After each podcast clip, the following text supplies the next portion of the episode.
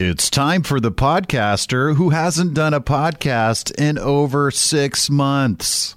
That's right, it's Vince, and I'm finally back with a new episode, the first episode of 2019. Happy New Year! And uh, this episode is with North Carolina based cybersecurity researcher and fellow podcaster Charles Tendell. Charles and I spoke a couple weeks ago and uh, we discussed Charles's work in the military and how he got into the cybersecurity industry. And we also went off on other random tangents, talking about stuff like social engineering, how he dealt with Hurricane Florence, the border wall, and uh, laying the pipe uh, virtue signaling, and uh, a lot of other stuff. Of course, lots of uh, uh, talk about information security and some of his information security pet peeves. So, without any further ado, here's my interview with Charles Tendell. Enjoy. With over 16 years' experience as an accomplished cybersecurity expert and serial entrepreneur, decorated Iraq war veteran Charles Tendell brings a wealth of knowledge and understanding to any scenario, with particular strengths in areas such as ethical hacking and system security, as well as computer forensics, a field he helped pioneer a decade ago. Charles has helped design, implement, and test thousands of systems assisting individual startups to Fortune 500 organizations and corporate environments maintain their security on the highest possible levels, saving them millions of dollars in the process. Those efforts established him as a subject matter expert with sound strategic thinking and judicious security solutions up his sleeve. His secrets and intimacy of the craft are uncontested in that regard.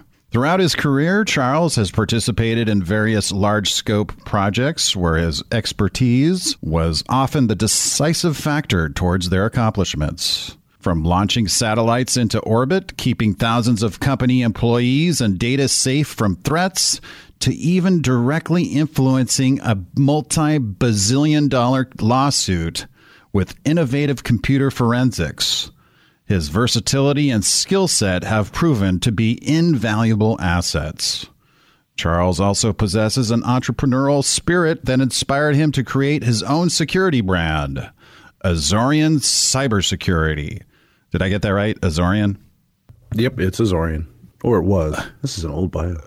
Oh, okay. No, you can keep using it. You can keep using it. Okay allowing him to approach security challenges with an even more structured approach to detect security breaches and weaknesses other companies weren't able to find, backed by a team of experienced and dedicated professionals. His unique combination of expertise and personality allow him to relate to wider audiences, leading him to become one of the most sought after advocates and public speakers on subjects like cybersecurity and hacking, as well as an expert of choice for leading media outlets that include the New York Times, the Washington Street Journal, the Washington Street Journal, I think I just made that one up, the Wall Street Journal, Forbes, CNN, and several others.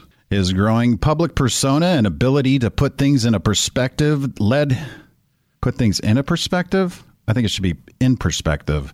His growing public persona and ability to put things in perspective led him to create the Charles Tendell Show, a successful podcast reaching over 1 bazillion unique listeners through traditional broadcast radio and online markets. And now I welcome to the podcast none other than Charles Tendell. Welcome, Charles. Man, you make me sound way more important than I am with that bio. I might have embellished a little bit, but uh, I'm in the bazillion. Bazillion yeah. is a good number. I like yeah. the number bazillion. how, how you doing, Charles? I'm doing well, man. How are you? I'm good. It's great to hear your voice. I haven't uh, we we haven't spoken in a while. I think the last time I saw you was at DEF CON, right? Yep, uh, DEF CON 26. Yeah, it yeah. Was, uh, was that the, that was when you were in the you were in the social media challenge, not social media, social engineering challenge? Yes, I did the social yeah. engineering capture the flag. That was fun. That I'm was gonna. Awesome. I, I, think I'm gonna try to do it one more time this year. right after the conference, like you inspired me. I was thinking about going and doing it myself. I was like, I think I should do that. I think I should try. I yeah, I think you should too. Experience. I absolutely think you should do it. I think you'd be great at it. I definitely encourage you to submit. I think you'd be great. I might have to do it. Might have to do it. It will be a little more peer pressure. I'll drink a couple more beers and then I'll fill out the form. Yeah, you know, you have a video production background, and uh, part of the, the the submission process is submitting a video, and you, would knock out that out of the park. I think you'd be great. Oh yeah, the, some of the things that have have kind of grown and I've kind of dabbled in in the last uh, six months has turned into a bit of a video production little studio that I got growing. So yeah, to, now are there any special requirements? Is there anything that I need to make sure is in this video? As as someone who has the experience, you might know better.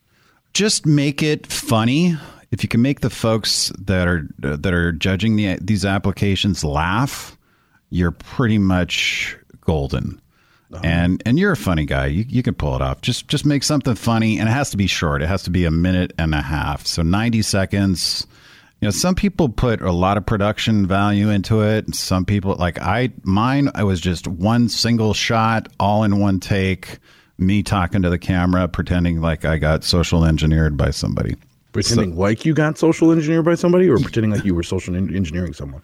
Pretending that uh, actually the premise of of my submission video, and and actually it was the premise of my last two because I've done it twice, and um, the both of them were examples of me pretending like I was going to social engineer somebody, but instead the tables turned on me, and the target ended up social engineering me. you know, I actually it sounds like you might have called me. I do that with the salespeople, not the salespeople, the random cold call soliciting people that call. Yeah, you know they're all spam mail, all the spam phone calls. I answer that phone call and I don't get, I, I don't get off the call until either they hang up on me, right, or I can get them ready to probably buy something. If I can pull that off, I feel like that was a, it was a, it was a productive call. Dude, you'll you'll knock it out of the park with the with the social engineering capture the flag. Then I'll have to try it. It'll be right up your alley. I'm always nervous about getting out there and doing stuff like that because there's so many good people out there in the industry that I like. I would feel like it was a very fierce competition. I would feel led to do my absolute best, and I don't know if I uh, losing might be soul crushing for me. No, it's not soul crushing. To me, it's it's part performance, part competition because you're up in front of an audience of like 400 people. I think it's going to be a, in an even bigger room this year and you're really just pr- putting on a performance for an audience. And at the same time you're competing against other contestants. But it's there's so much positive energy. Like yeah you're competing against these people but they're also cheering you on at the same time. Mm-hmm. and uh, and it's great. And it's very positive. It's you know the the whole uh, you know Chris Hag- Hadnagy who puts it on does a great job of emphasizing you know ethical standards and not using negative pretexts, you know, something where, you know, he won't let you call somebody and pretend like you're their boss and that you're going to fire them if you don't give them uh, a password or something. Like that automatically disqualifies you. So, and and he he has this this saying that um, you should make the the person that you interact with feel better for having met you and talked to you. Mm-hmm. And they should uh, leave. They should leave it like I accomplished something. I did a good thing today. Yeah, like I helped somebody today. That's how. That's how it's. It's. It's. You're supposed to leave it. You're not supposed to leave them feeling like they've been, you know, pwned, even though they have. Social engineering at its finest. They're yeah. not supposed to know you just social engineered them. They're supposed to be happy and going about their day. Yep. Exactly. That's the point. And once you get into it, you you realize that pretty much every interaction that you have with other people is social engineering. You know, you want you want to make a friend, you want them to like you. You want to do things that will appeal to them and make them like you and reciprocate. So, you know, in a way, you're you're you're social engineering your whole life. You're trying to get a job.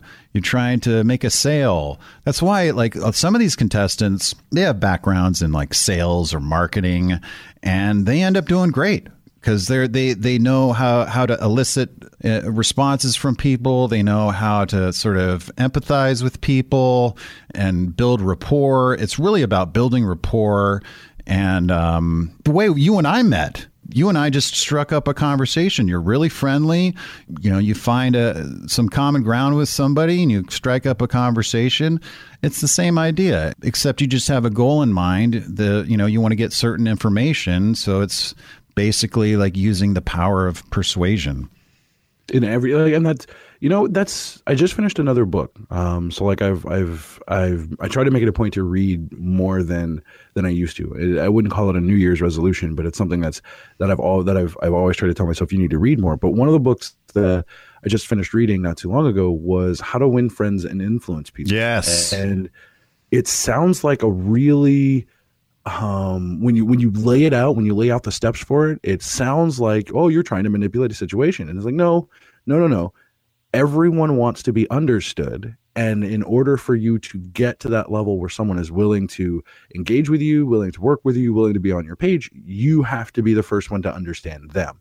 And if you run into those rare occasions where you run into another human being who's trying to do the same thing, then it becomes a very fruitful interaction where you both walk away feeling like feeling good about yourselves. You don't feel like you don't feel like anybody lost anything. Nothing was taken from one another. It was something both of you are going to be an experience that you're going to learn from later, and that's kind of how been how I've been most of my life. But the premise of the book is treat others the way you want to be treated and listen more than you speak and you'll get much further and be genuinely interested in what the other person has to say and that's that's the way we're supposed to go into like i said every one of our day-to-day interactions with people. And sometimes i get sometimes that's some people sometimes people take that really weird with me. Like um was it rsa last year. I met some folks uh, out in san francisco where i've run into people who aren't comfortable with me essentially studying them. Like i'm there to understand you to learn you to get to know you to know more about you and I found myself prefacing that, like, "Hey, I'm going to, I, I, I want to know more about you. I want to learn more about you. I want to know more about this. I want to want to learn about this. I want to learn about that."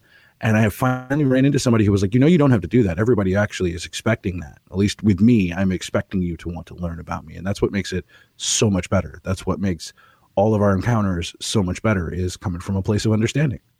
Yeah, I you know I I think uh, that's p- part of what attracts me to the to the hacker community is that um, curiosity and wanting to, you know, learn how things work, learn how people work, and um, you know, it it's it applies to you know social inter- interactions just as much as it does to you know how to take apart a computer or whatever.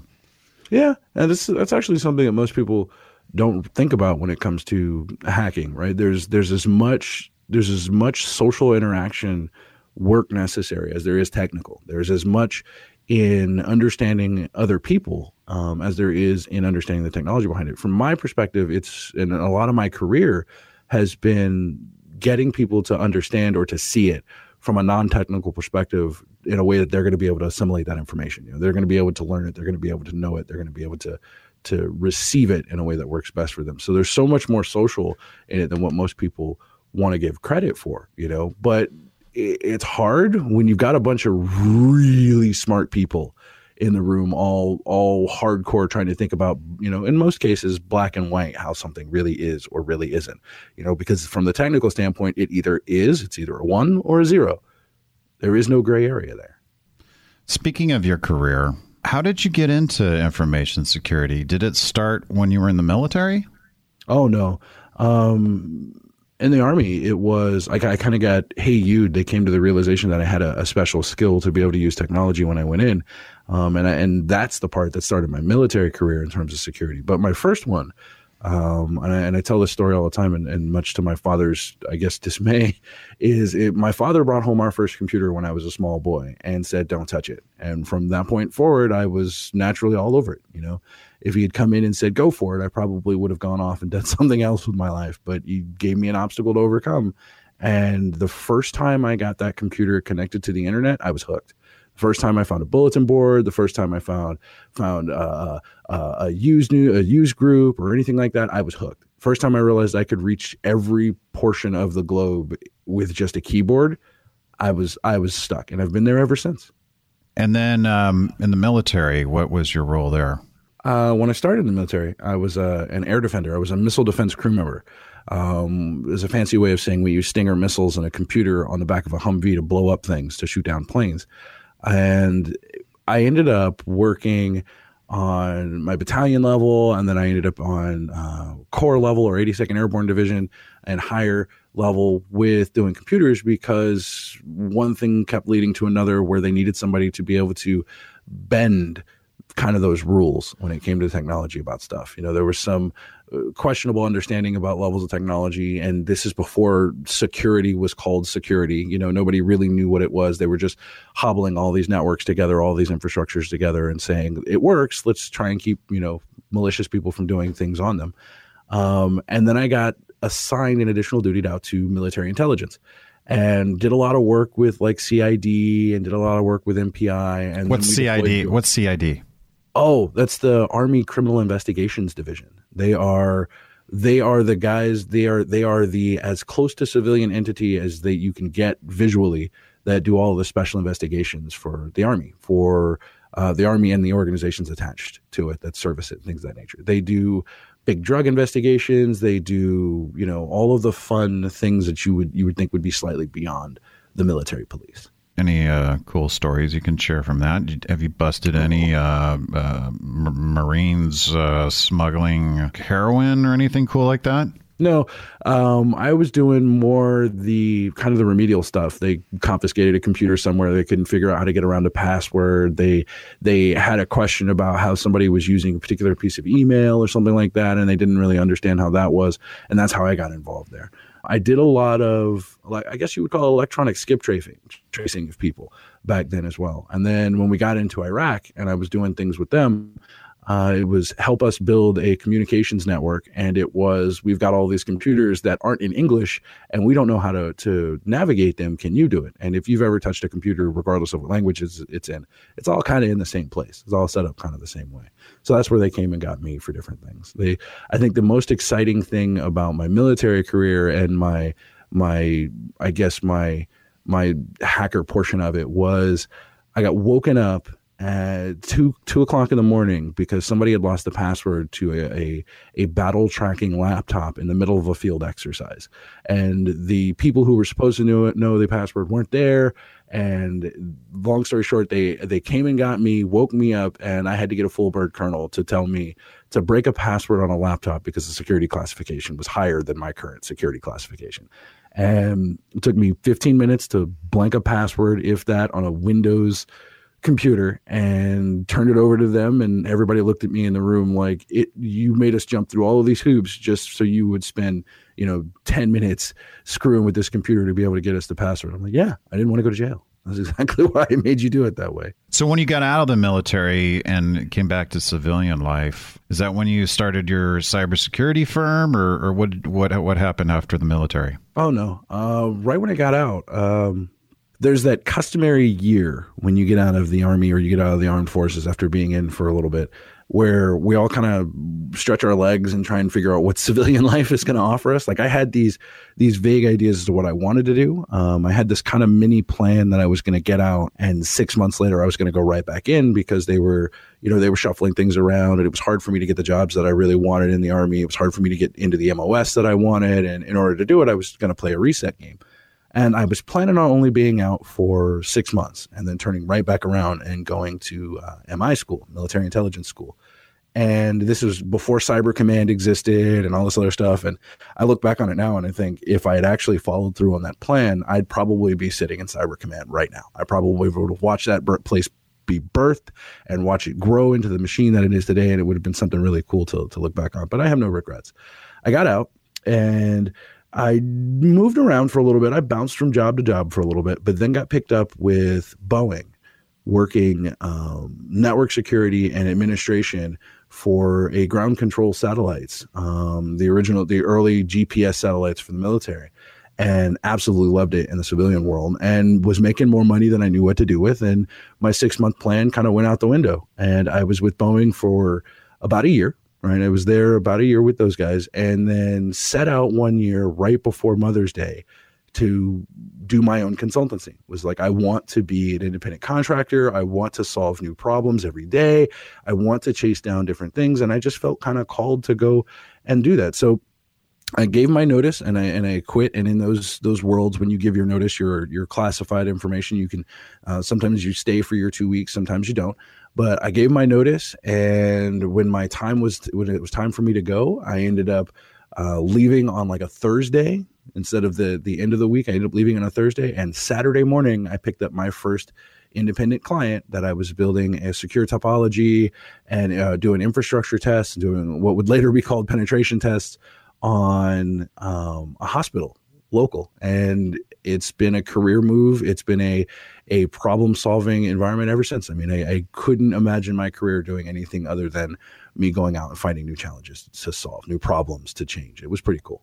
It was pretty cool. So after uh, boeing and bouncing around and becoming a consultant and doing my own thing there uh, right after that shortly after that is about when i started Azorian it was a few years past that. And before Azorian, I actually started a computer forensics company in Denver and made enough noise for one of my big competitors to to notice me and eventually buy me out. And then post that is when Azorian happened. So what are you up to now? Well, the latter portion of my career, I mean, I did a lot of the news media thing and was was like you said, like a, a my bio. Every time somebody re- reminds me of my bio, I'm like, man, that was written by uh, PR people and it was written by by all these great people. And every time I hear it, I'm like, that guy sounds really important. Oh, it's me. I'm not important now, you know. But um, the apex of my career, about 2015, uh, kind of went viral. A little project called a, a Hackers List, and it was it was an idea that caught traction much faster than I expected it to. So, last few years, I've been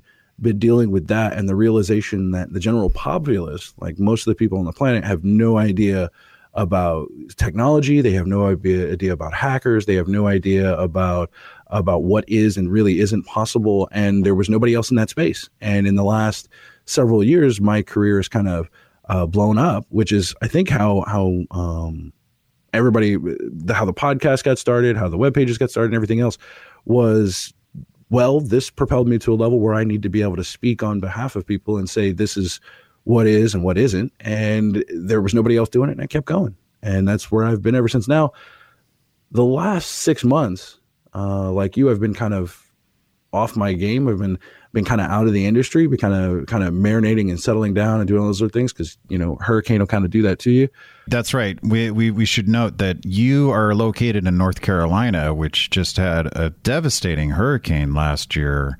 Oh yeah, yeah. How so? Yeah, tell tell me about that. How'd that affect you? Well, uh, Eastern North Carolina, we got hit by Hurricane Florence. Um, if it had been a bigger city, we probably would have been a little bit further off. But hurricanes have a tendency to take a big bite out of your economy locally. Um, it shut down businesses, it shut down the internet, it shut down anybody's ability to really do anything. And since my business and my my consultancy and everything I was doing was pretty, predominantly online, it was near impossible to be able to do that. But it also kind of revealed a little bit of a a missing need in my local community. So with my show, uh, the Charles Tendell Show, I built a broadcast studio. I built a, a recording studio, a place where I would be able to do my show outside of my home because it finally outgrew that spot.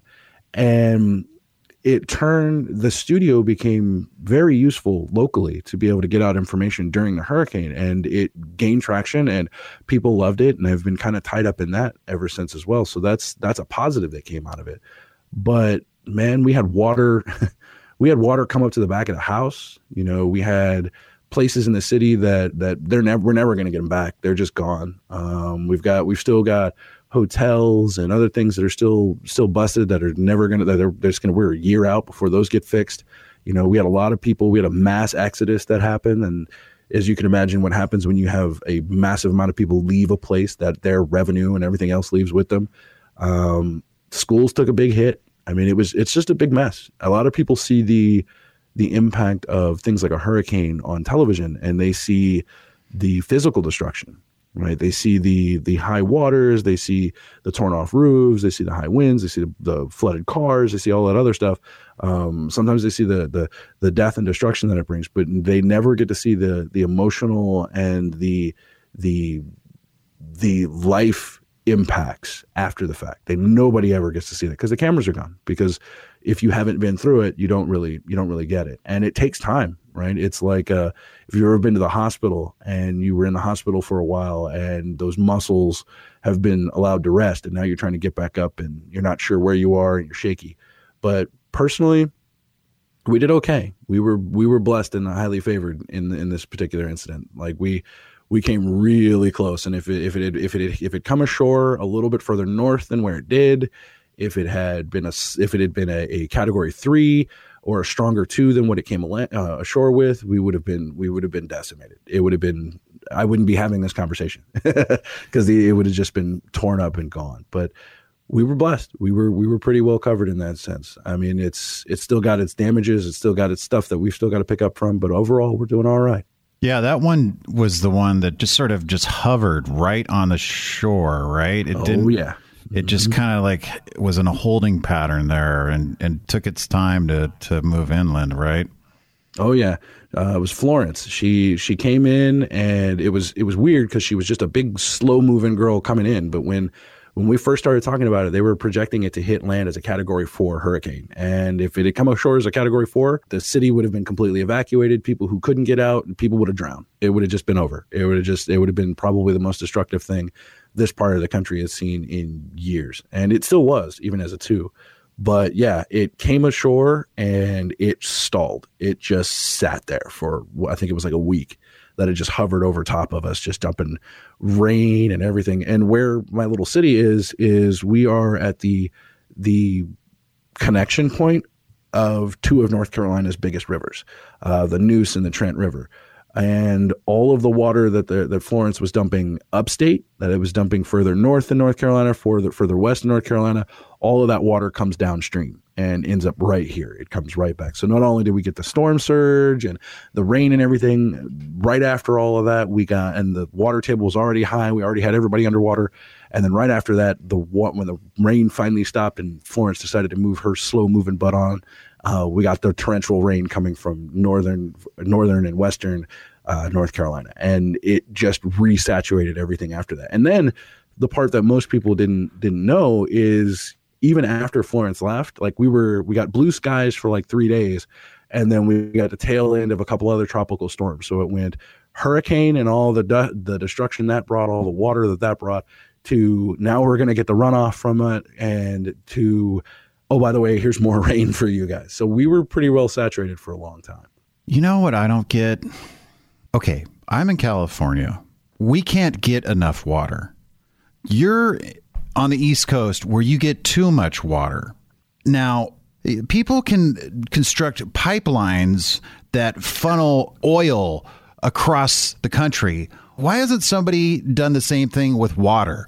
Let's get Elon Musk to build a tunnel system to funnel all that water that you guys have over to us where we need it desperately. Why hasn't that happened? From what I've heard, Elon Musk is turning into a supervillain. So I don't know if he'll want to do that. He'll want to control the world's water supply that way. He might. He might. I well, reckon... I, I'm, I'm not counting on Elon Musk, but you know. like we've got people like that out there. We've got all this this ingenuity and and technology, and it's mm-hmm. ridiculous. Mm-hmm. I, I don't I don't understand it. Well, I mean, there's no money behind it, honestly. There, I mean, there probably would be if you were to set up irrigation and do all that other stuff and be like, look, agriculture, we can solve this and we can bring water to this and we pay these prices for that. But oil is more is more valuable. You know, people are going to invest in stuff like that, and they've got the money to invest in stuff like that, and they see their return on stuff like that. And we're a we're a gains we're we're capital gains driven society you know unless somebody's going to do it for the absolute good of their heart nobody's going to do it that and there are little pipelines i mean vegas is still powered and and partially fed water wise by the colorado river you know but i don't know maybe maybe that's a good that's a, a an agricultural question or a uh, maybe we should ask the president that's what we should do we should get money for building a pipeline yeah, I'm sure he'll be right on. I'm sure he'll get right on top of that. I mean, we could build a pipeline, and on top of the pipeline, we could build a wall. Yeah, that's right. Hey, let's. Yeah, look. Okay, we'll give you the wall if you put a pipeline along with Under. it. Yeah. yeah. yeah. See, see, compromise, compromise. See, we just did. We just in fact, did. the pipeline can be the wall. You could just make the pipeline above ground, make it extra big, and it's even more than it's even harder to get over because it's like circular. How do you climb over something that's that's that's got that that's like a tube? You know, and you could put spikes on it. We could do this, man.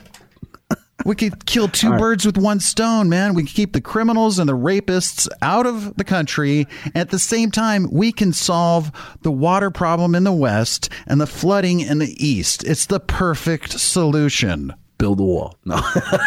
Build the pipe. Build the pipe. Build the pipe. Oh no, no, no, no, no, no, no! You can't say that. I was saying the slogan would change. It would be "Lay the pipe." Lay- that would yes! be the slogan of the pipe. That would Yes! be the slogan changing. Perfect. That'd be the slogan change. And Well, you well, know, maybe we could get maybe we could get more people to actually laugh at that. Yeah, we'll get J.R. Smith to, to be the spokesman because he's he's famous for, for laying the pipe. He's like, you, you looking for you looking for the pipe? You trying to get the pipe? Oh, could you remember the? Could you imagine the commemorative plaques though? This pipe laid here in 2019. Oh man, it would be horrible. It would be an optics nightmare for so many people. But I've been out of the loop and I've been seeing like tensions like that, right? I'm glad we can laugh about it. I'm glad we can we can engage on it and not have a horrible fight, dude. Because I have been sitting back and one thing that that not having um, your infrastructure sitting underneath you gives you a lot of time to kind of just peruse the internet and see what's going on where and see who's talking about what and see what people are angry about and what people aren't angry about and people are angry about everything I know. I was just gonna say there's there's stuff that people aren't angry about. I have no idea what that could be. uh kittens people Kittens? are still not angry about kittens Oh. on the internet so fluffy cat videos are still safe and I don't know what it's like out in California, but sitting on the East Coast watching all of this stuff, man, are we polarized. Man, are- and I don't get it. We're at the point now where the the court of public opinion and the court of social justice allows you to literally just say something and destroy someone, right? And and keep people on their toes. And because of that, we've got a lot of people who are worried about what they want to say, worried about what they can say, worried about you know what once was a joke is no longer a joke. You know what's going to be offensive today, what's not offensive. You know you got a lot of people worried about that. And it's created this environment of self governance where, as long as you can prove that it's a joke, it's okay to laugh at. We just have to remind people that it's okay to laugh at. Now, the completely far extreme racist jokes, misogynist jokes, you're going to take a, you're, you're, you better be thick skinned and you better be prepared for the, the the dumpster fire you're about to get, especially if you don't gauge your room right, especially if you're you're not paying attention right, and especially if if you say something that's completely out of line. But it's so hard nowadays to know how far out of line is. Dude, it's really sad if you have to preface something as a joke or have to say, just kidding. It's either funny or, or it's not, and you laugh or you don't. I used to love Eddie Murphy, Raw, Delirious. Those records were freaking hilarious. He couldn't get away mm-hmm. with that stuff now. No way. You can't get you can't get away with stuff from from a few years ago now. Yeah. you can't get away with stuff. They from- had, they from made a Dukes of. Hazzard movie, what, like 10 years ago? There's no Yep. way in hell that'd be made now. No, no, you like you you. I go back and I look at the mid '90s. I look at the late '80s, even the early 2000s. The stuff that we were joking about saying on openly, right? Comedians then they'd be crucified now. They would be dismantled right now for for that was too far. This was too far. And you know there are a lot of comedians that are talking about that. You know it's hard to be a comedian nowadays because what you once thought was funny, right? And what once would get you a bunch of laughs, you run the risk of there being that one person in there who's not laughing, they're offended, and they're going to go on an angry Twitter rant. Or even worse, there's somebody that really shouldn't be offended, but they're offended on behalf of somebody else who they think should be offended. Exactly. No, that's offended on somebody racist. That's behalf. racist. Um, uh, but you're you're white. What are you talking about? Like, the guy behind you, the brother behind you, he doesn't seem to have a problem with it. He didn't You know? think that was racist. Now you know that's something else. And uh, being having been out of the mix, just kind of looking um, with the current political climate, the current climate in our country, there are a lot of people trying to get what we, what I, what I, what me and my new producer have coined as being woke points.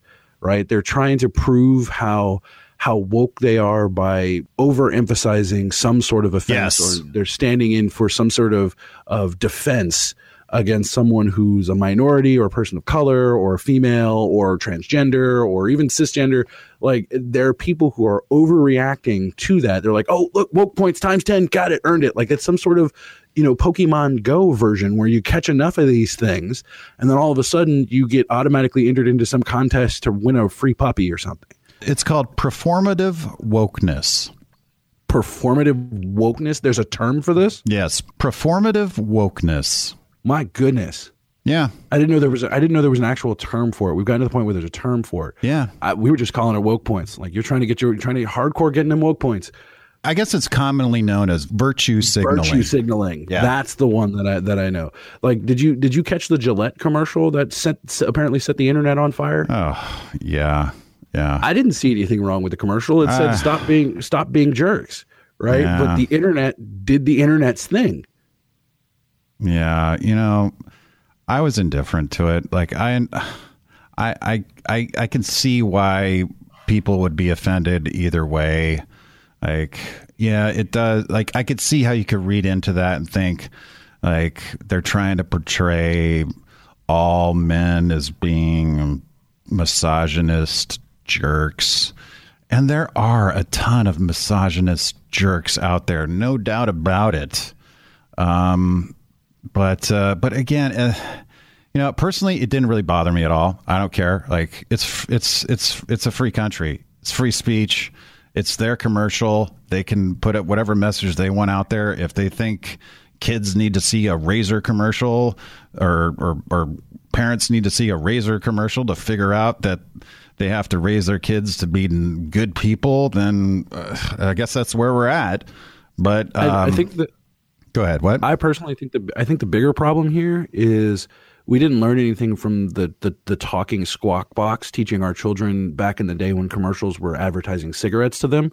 We didn't learn enough about how that all works that you should probably you know be mindful of the stuff that you put on there. You should probably consider the behaviors of things that are on there. We we didn't think that through and we didn't learn from those mistakes of the past. So now people are trying to correct them through the same kind of media.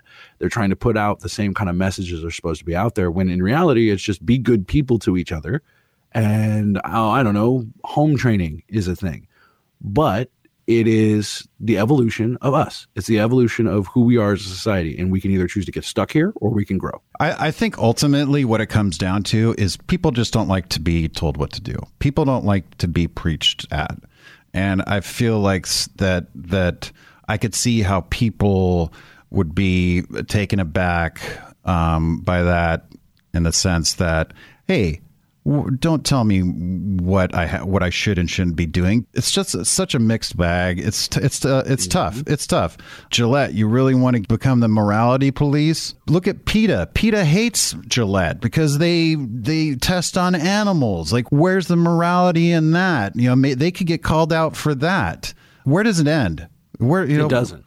Like so, I had to, I, somebody asked me this question at breakfast one morning. Actually, Parker, my my producer, asked me this question. He said, "If you weren't offended by it, is it still racism?" And my initial response was no. If I'm not offended by it, it's not racism because you didn't do anything that actually offended me. But somebody else, to somebody else, yeah, that's offensive. That's going to be racist. That's going to be a thing. But we can't control everyone else. And I think that's where you were going. I think that's the point. We can't tell everyone else to how to feel. We can't tell everyone else what is and isn't offensive. We can't tell everyone else what your virtues should be. We can't tell anyone else how they should be, should or shouldn't behave, be behaving unless we do it first, unless we show them that behavior first. If we change ourselves, if we change who we are, because that's the only thing that's within our power to control, right? If we change who we are and how we approach a situation, the offense disappears. It melts away. When you step to someone with a true under with a true desire to understand them, there's literally nothing they can do that isn't with that an offense is going to be the only thing you take away from that because you want to learn, you want to engage them, you want to know, well, why did you just do that? Are you doing it just to be a, a, a, a complete ass? Or are you doing it because you don't know any better? Are you doing it because you're just ignorant? Are you doing it because it's how you were raised? What is the why behind this motivation? And we're in a point now where the offense is the first response, it's the first reaction, it's the first thing people go with, and they're not taking a second, taking a deep breath, and asking themselves why. And I think if we did that as people, we learned to control ourselves as people, we would see we would see a whole nother world. We would see all we the the offensive stuff, all of this offense, that's not new, right? That's not at all new.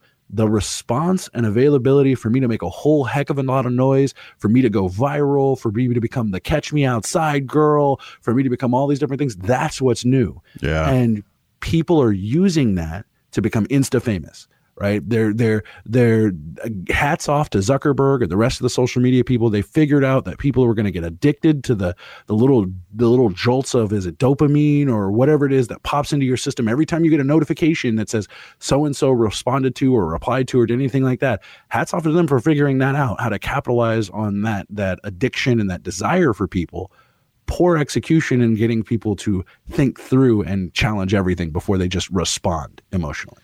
Yeah it's the age of the keyboard cowboy right now. It's the age of the overshare, super selfie, um, digital persona is my life kind of thing. And it's growing and it's growing every single day. And it's, I don't know. I don't know where we go from here next. I think it's getting close to a tipping point because more and more, like with the the Facebook thing. What was it last year where Zuckerberg went before Congress and they found out about how they, you know, Cambridge share Analytica and everything else. Yeah, Cambridge Analytica and all that stuff. I think that that put put the whole the whole idea of you're not the customer, you're the product.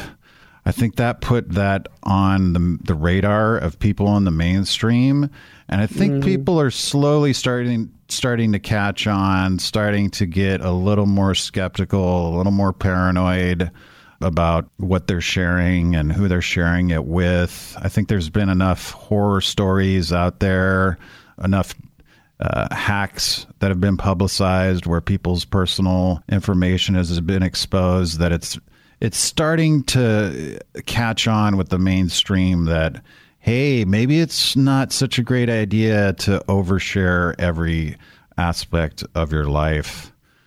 I mean, I disagree. Oh, really? Okay. I do. Yeah. Because of everything that I've done, right? Like uh, media, the podcast, the, the show, the radio stuff, all that stuff. Uh, because of that, mostly because of, of, of Hackers List and how that propelled me in between the the consumer and, and the community right? It was, I can tell you from my experience, these people do not care. They care very little about uh, whether their their email gets hacked, unless there's something in there that they're worried about. They care very little about what they're sharing on the internet. They care very little about whether they are or are not hacked, unless it's impacted their life in one form or another. Most people are totally content with sharing their location, with showing sharing their pictures, with sharing their information, with putting this stuff out there on a platform knowing that you pretty much agreed to be the product. Most people are totally, totally fine with that until they get hacked, until something comes up on them, until they're worried about it. But all the mainstream headlines, in spite of the headlines, and in some cases because of the headlines, most people are like, "Yeah, meh, it's another breach." Uh, like I saw a headline the other day from uh, from Troy Hunt. What was it? Another another million, right? Either right toward the end of 2018 or early January 2019. Big breach, bunch of emails dumped all over the internet. Nobody cared. Nobody cared. Consumers did not care. They are at breach fatigue point. They are at this is just the normal excuse. This is just the normal thing that goes with with using technology, with using the services that we want. I'll nuke it from orbit and start all over. It doesn't bother me, right? I'm going to go right back to sharing these epic selfies, these epic pictures of my cat, talking about my dinner, these pre-composed happy shots about everything that I'm doing as long as you don't prevent me from doing that i'm totally fine with it. You can have and and i think honestly the idea of having any more legislation that is going to do absolutely zero that's going to do nothing. It you you in the army we had a saying right? You create a more joe proof or a more soldier proof object you're going to create a better soldier trying to get around it. You create more legislation, these corporations aren't going to spend the money to actually defend against them. They're going to spend money to decrease their liability period. They're not going to spend the money to be like, oh, let's defend ourselves. That's not what they're thinking. They're thinking, how can we get out of paying millions of millions and millions of dollars on this in the long term and still meet this minimum requirement that's now required by us by the federal government. That's all they're going to do. And in the end, they're going to figure out ways to dodge the legislation, and we're still going to have these massive breaches. The other aspect is the breaches keep happening because we have people and we're not talking to the people. We're not engaging the people. We're not we're we're not implementing good security just for the sake of implementing good security right now. We're just putting product out there. We're not putting it together. We're not even trying anymore because the manufacturers can dodge the liability. Nobody's going to get held responsible. The consumer doesn't care so it's still kind of the wild wild west. Yeah i agree with you. I, I just feel like that there has been a little bit more progress made in, as far as awareness. You're right. Yeah. I, th- I, think you're right about yeah. People are are aware of these these uh, intrusions and stuff, and yeah, maybe they're indifferent to it and just are kind of numb to it. But at least they're they know that that happens now. Mm-hmm. Whereas before, I I, th- I think it w- it wasn't as well publicized. In there, I mean, and and it's kind of our fault. I mean, it's for us to to mostly take the blame of that. Every time up until the reality of breaches became something that the general populace knew, every time they heard about a breach, it was somebody hacked into the Department of Defense and is trying to launch, you know, play trying to play global thermal nuclear war.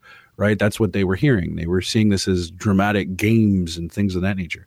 It, it my pictures on the internet, meh my my kids on the internet well they're not really doing anything what are they going to use the kids information for they're not really worried they're not really fazed now everybody is loosely aware that breaches occur. Everybody is loosely aware that that these platforms exist with you as the product. In fact i had a a pretty long i wouldn't say long in the age in the in the late age of twitter you know it was it was a couple of tweets back and forth with someone who genuinely believed that in order for us to fix the the overshare lack of security ability for organizations like Facebook and and Google to continue to hoard your information and sell it without your reprieve was to give more notification to give the consumer more ability to have informed consent about what they're giving away. And my feeling on that was the consumer is informed. They know what they're giving away. They know what they know what it is costing them to get access to the internet beyond just their dollar. They know what it is on their phone, they know what it is on their Facebook, they know what it is on their social media. They know that they're using these platforms to be able to be sold ads. They know it. They know that. There's no there's no mistaking that for anything out there. You know that you're it's ad driven, you know that's how it works. They don't care how you handle their data as long as it doesn't impact their use of that platform. Hmm. Something sort of semi related. Um, I've noticed um, on online dating sites, not that I go on those, but uh, from what I hear, you can go on these sites. And let's say you're looking for somebody, I don't know, from the ages of 34 to 60. And you will find people who post to their profile pictures of themselves with their kids, their underage kids on a dating site. You know, not censored, not blurred out, and it just boggles my mind.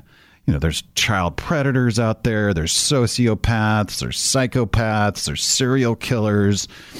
And yet you go on these dating sites and here here's, you know, a grown man, a grown woman posing in a dating site picture with their kid they don't know who's on there. There's all kinds of sleazy people that that could be on there and could be, you know, trying to to to you know might be child predators and and see a, a, picture of you with your kid and and want to get close to you so they can get close to your kid. It's just it's crazy. It's it's ludicrous.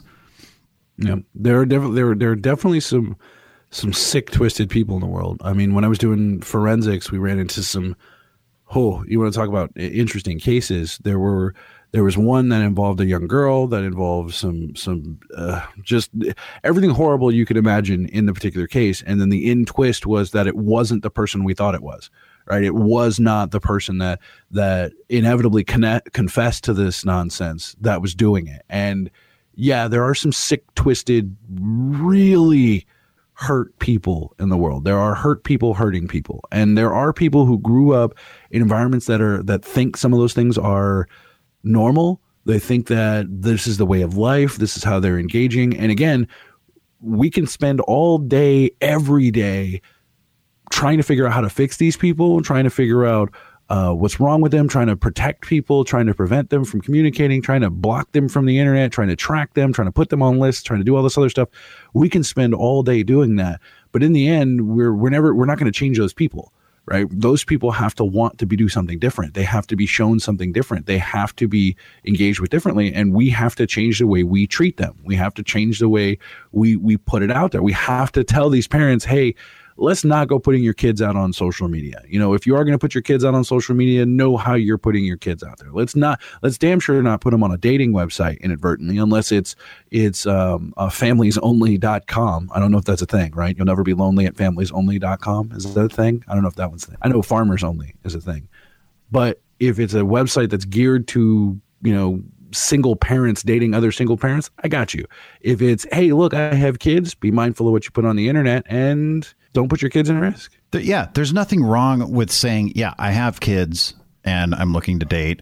Just don't put the picture of your freaking kid on there. Yep. Anyway, yep. okay, so uh, let's get back to uh, security. I want to know what are some of your pet peeves? I mean, you we probably have covered a lot of them, but uh, what are some pet peeves of yours in regards to the information security industry? Uh, one of the things that I struggle with mostly is how we have a cybersecurity industry that is so disconnected from the hacker community. Like how that happens is one of my pet peeves. Like how do we have an entire army of book smart people who don't don't understand the culture, right? And then how do we have this wall between the community and the industry? And why is it seems to be there's this struggle between the two to, for integration? You know, like Black Hat and and and DEF CON sitting next to one another. You know, you get most of the guys who go to Black Hat are like, I might go to DEF CON, but it's really not my style. Or you get the guys who go to DEF CON are like, ah, I'm not going to the corporate world. It's not my style. So that separation is is kind of a minor pet peeve. I think the bigger pet peeve for me with with our industry has to do with we're really good at selling crap to each other. We're really good at selling widgets and programs and styles and designs to each other. We're really really good at that. You know, we're also really good at selling fear, uncertainty and doubt to people who don't generally understand the technology. And that has become the the normal that has become the the how we get you to embrace cybersecurity as a thing is to tell you the world is to freaking end if you don't use strong passwords, right? If you make this mistake, your company is going to end. We go to the to the end the, to the highest, most dramatic sense to be able to sell whatever it is that we're selling to people, and we sell this environment that technology is in, is inevitably hostile. It is uncontrollably hostile. There's always somebody bad or evil or something out there trying to invade your personal computer, invade your IoT, invade your car, invade your your infrastructure or your SCADA. You know, it's it's we've always got somebody that's trying to attack us, and that's not really the case. There's not that much attack structure, right? There's not that much malicious. There's not that many malicious people trying to do these different things. So that one is a big pet peeve of me. But then the part that scares me from that is we've begun to buy our own propaganda.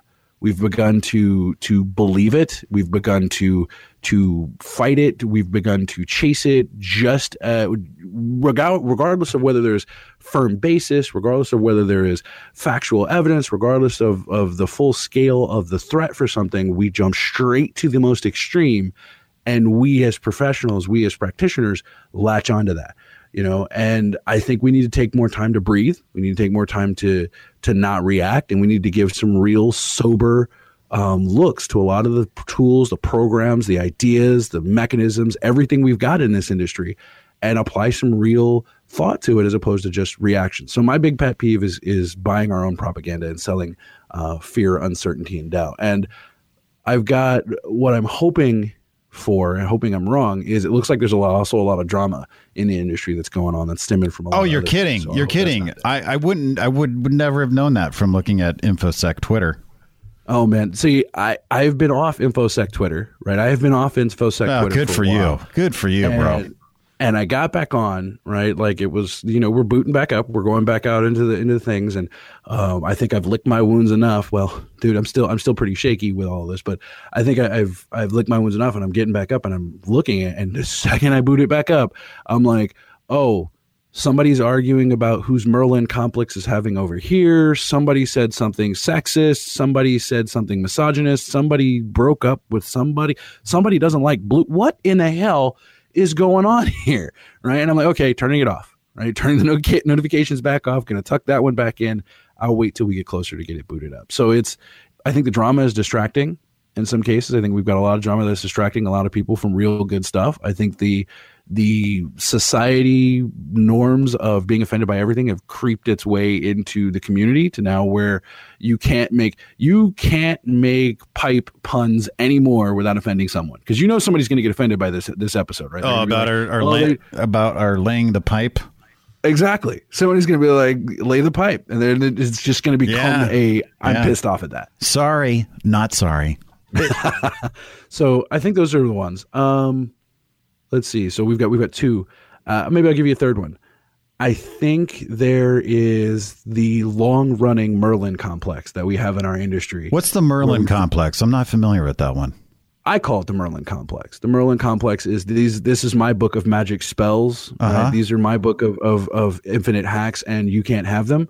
Um, I'm ah. I'm the top dog. You can't challenge me, and if you do, I'm going to rain fury and anger down upon you. It's not nearly as bad as it once were was, right? But I still run across those people who are like they've forgotten that we were all noobs. We all started at the same point and where the industry isn't old enough for people to be like oh no i totally never had to start you know i, I totally I, I, don't remember the day when i first discovered a computer the, when i first discovered how to code or when i first discovered scripting or my first distro like none of us are so old in the industry that we cannot remember where it was to begin but there are some people in the industry who are still like, yeah, I've been in this industry for 20 years and I don't care what you have to say. I'm top, top dog. I've earned my stripes. I can say what I want. I don't have to care about your opinion, so on and so forth. So I'm going to belittle you. That's probably lower on my list of, of pet peeves in the industry. But I think the other two are pretty heavy.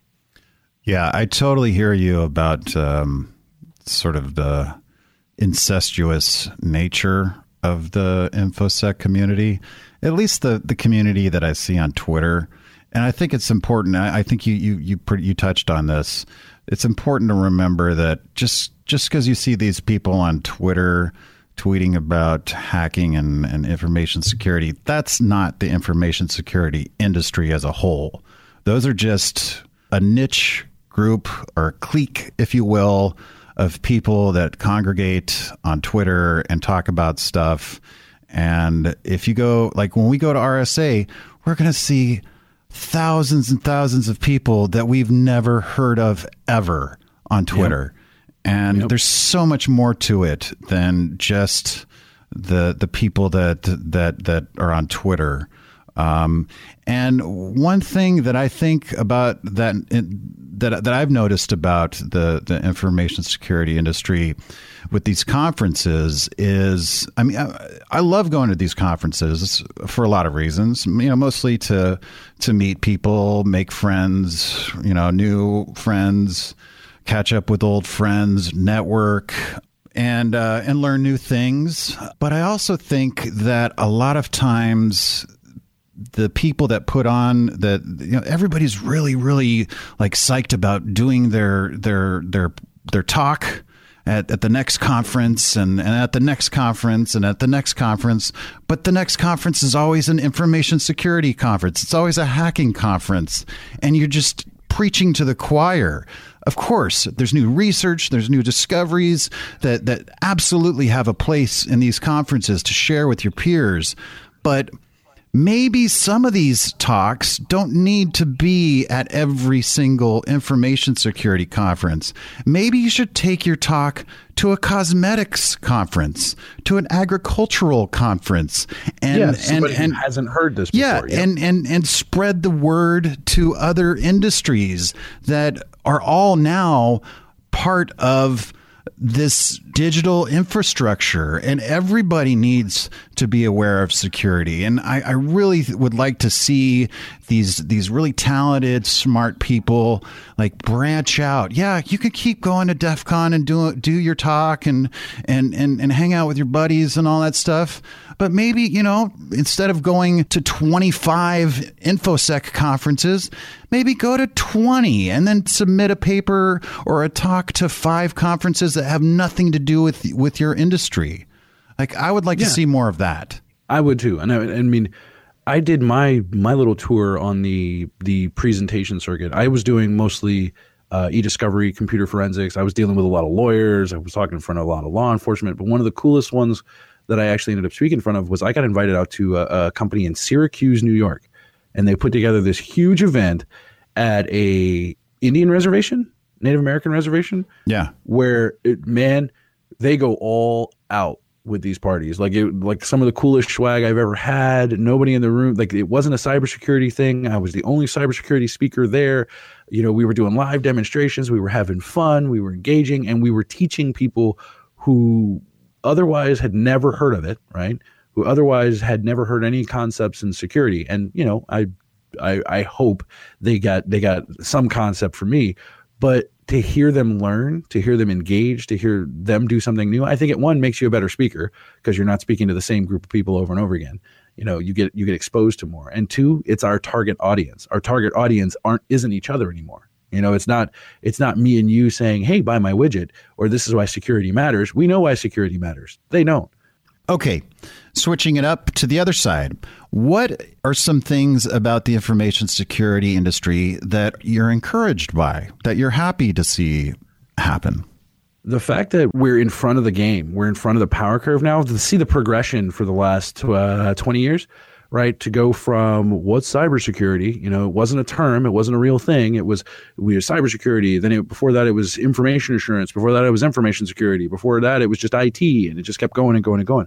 To see that progression and to see the people who are who have been passionate about it the whole time still passionate to see the evolution of groups like the 2600 group to see how how we've shifted how the focus gets shifted and people mature in their own crafts and they settle into the places where they're oh i gotta stop you right school. there maturity okay. I, i'm in i'm in one of those tw- the 2600 group oh, no, no, no, no. i don't know if you've been in i don't know if you've been in it in the last uh, week or so but maturity oh, is sorely lacking right now i don't mean i don't mean maturity in terms of behavior I mean maturity in terms of growth, right? How far it's come from um, it used to be like, could you imagine there being a 2600 group on Facebook before right. Facebook was a thing? Could you right, imagine right. those people actually coming out yeah. doing that? Like, I went to 2600 meetings where we were uh, we were hanging out at Starbucks, we were hanging out at the library, we were hanging out at, at various different places where we had meetups before they were meetups. But then to see them progress into places like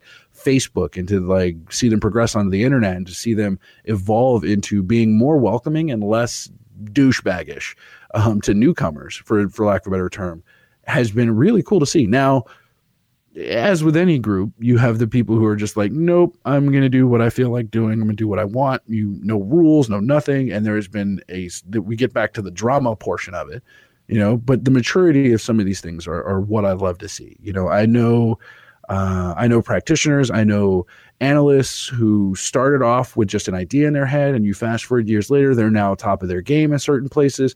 I see people who who have learned new techniques, they've tried new things, they've experienced new places, and that's a level of maturity. And more so, I'm excited to the, the fact where we're seeing we're seeing less, we're seeing more seasoned people come out. You know, we're seeing more reasoned people come out, and we're seeing more real solutions or ideas to different things. And we're seeing people take more risks. You know i think those are all really good positives for how an industry grows and how it changes. I think we've gotten to the point now where where well correction. A little bit ago we were at the point where we weren't taking ourselves too entirely entirely too seriously where we are now. So that's a kind of a step in the wrong direction. But we've got enough people paying attention where we're getting security built in and baked in and it's no longer reactionary. And i think that's a good thing Alrighty then. Um, dude, this has been great. Anything else you feel like adding? Well, no. Uh, RSA is coming. I'm looking forward to that. Catching up with folks. Uh, still gonna mull over whether or not I'm gonna go to gonna get in on the capture the flag. You are my inspiration for that, dude. You have to. You just yeah. just submit. See if you get accepted. And and you know if if, if just do it, man. Just do it. it it's worth it. it. It'll be fun. All right. All right, man. Charles Tendell, if somebody listening would like to stalk you on the internet, where can they find you? Um, if you want to stalk me on the internet, um, you can do me at Charles Tendell on just about any social media. You can find me either on the charlestendellshow.com over there. You can find me on iTunes, TuneIn, Stitcher, SoundCloud, all those other places. You can find me out on Facebook. I've got a couple of really cool Facebook groups where we interact with people. You'd be amazed at some of the things that consumers ask about getting hacked. Um, and that's it. You can find me anywhere you can find social media at Charles Tendell, and you can find me. You can also follow at Hackers List if you want a really crazy flood of all things happening in cybersecurity as best as I can curate them. And that's Charles Tendell, and Tendell is spelled T E N D E L L, correct? Yep. Yep. Like the number 10 and the computer Dell. Thank you, Charles. Appreciate it. Right on, man. Thanks for having me, man. I really had a lot of fun. Thank you. All right, dude. Later, Charles. Thank you for listening to this episode of the podcast. You can subscribe on iTunes, Google Podcasts, Stitcher, Podbean, and probably a dozen other platforms that I'm not even aware of. Check out vinceinthebay.com and hit me up on Twitter. It's twitter.com slash Vince in the Bay. Until next time, ciao.